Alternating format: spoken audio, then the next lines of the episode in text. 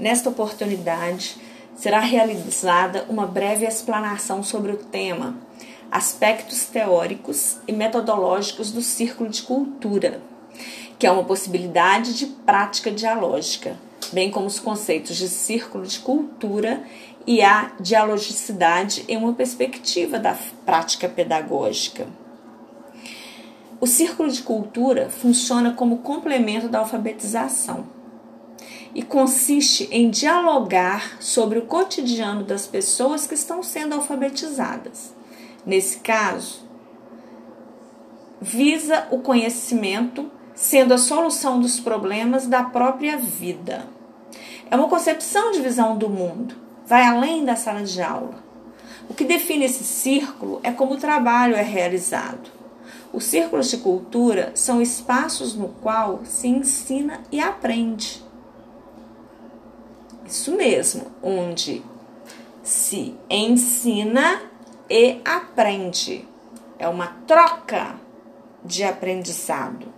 É um espaço em que a preocupação não é simplesmente transmitir conteúdos específicos, mas despertar uma nova forma de construção do conhecimento de uma forma coletiva através de experiências vividas pelo grupo, pelo todo.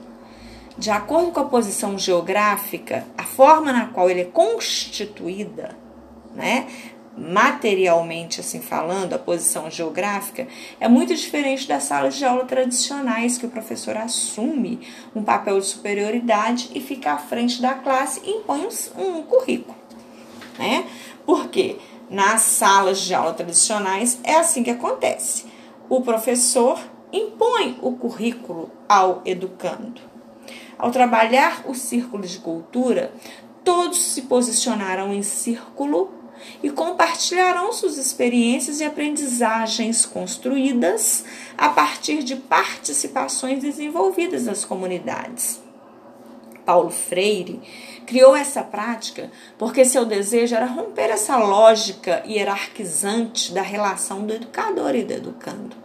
Na perspectiva freireana, o educador era chamado de animador, porque ele tinha uma função de animar e fazer com que as pessoas falassem, dialogassem, trocassem experiência, tornava a, as aulas mais animadas, mais construtivas, lúdicas.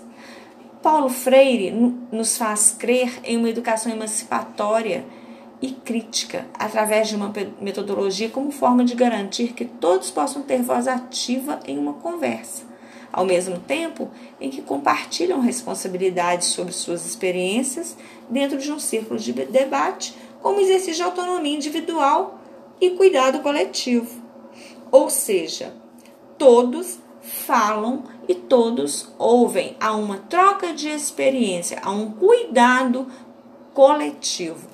Por isso, o diálogo, a dialogicidade é um importante princípio freireano, que ele mesmo diz, dizia, né? ele deixou isso registrado, que na verdade não transferimos conhecimento, cria-se condições para que o outro aprenda. Não somos seres conclusos.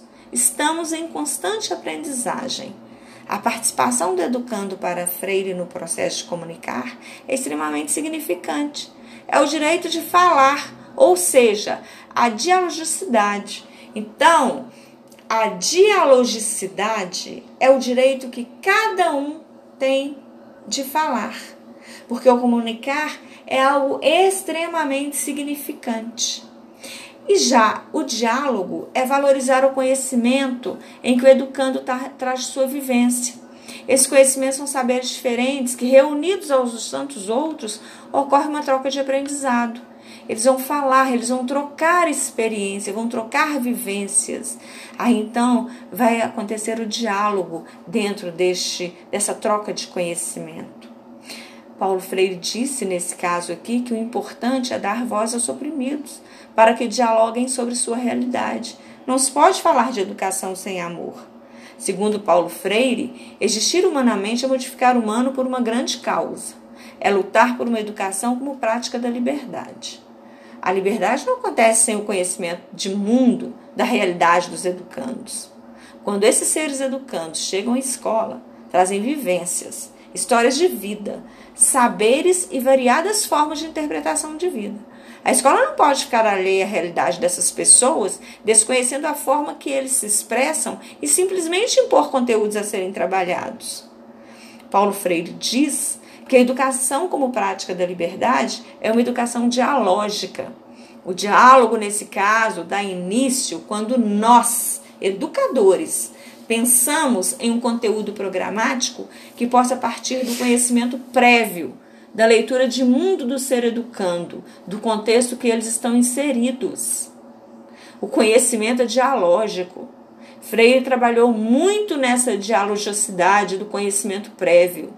Como Freire mesmo disse, os homens e as mulheres não foram feitos para continuarem na cultura do silêncio. Cultura é tudo aquilo que a humanidade constrói, então, no diálogo, temos o poder de construir e mudar o mundo. Paulo Freire demonstra e dá certeza que, como profissionais de educação, o caminho é esse. Nós estamos no caminho certo, com condições de reinventar, de explorar e inovar na prática docente. Sem dúvida, sem dúvida nenhuma, Paulo Freire foi um pensador, educador, com todos os méritos com características muito além do tempo vivido por ele.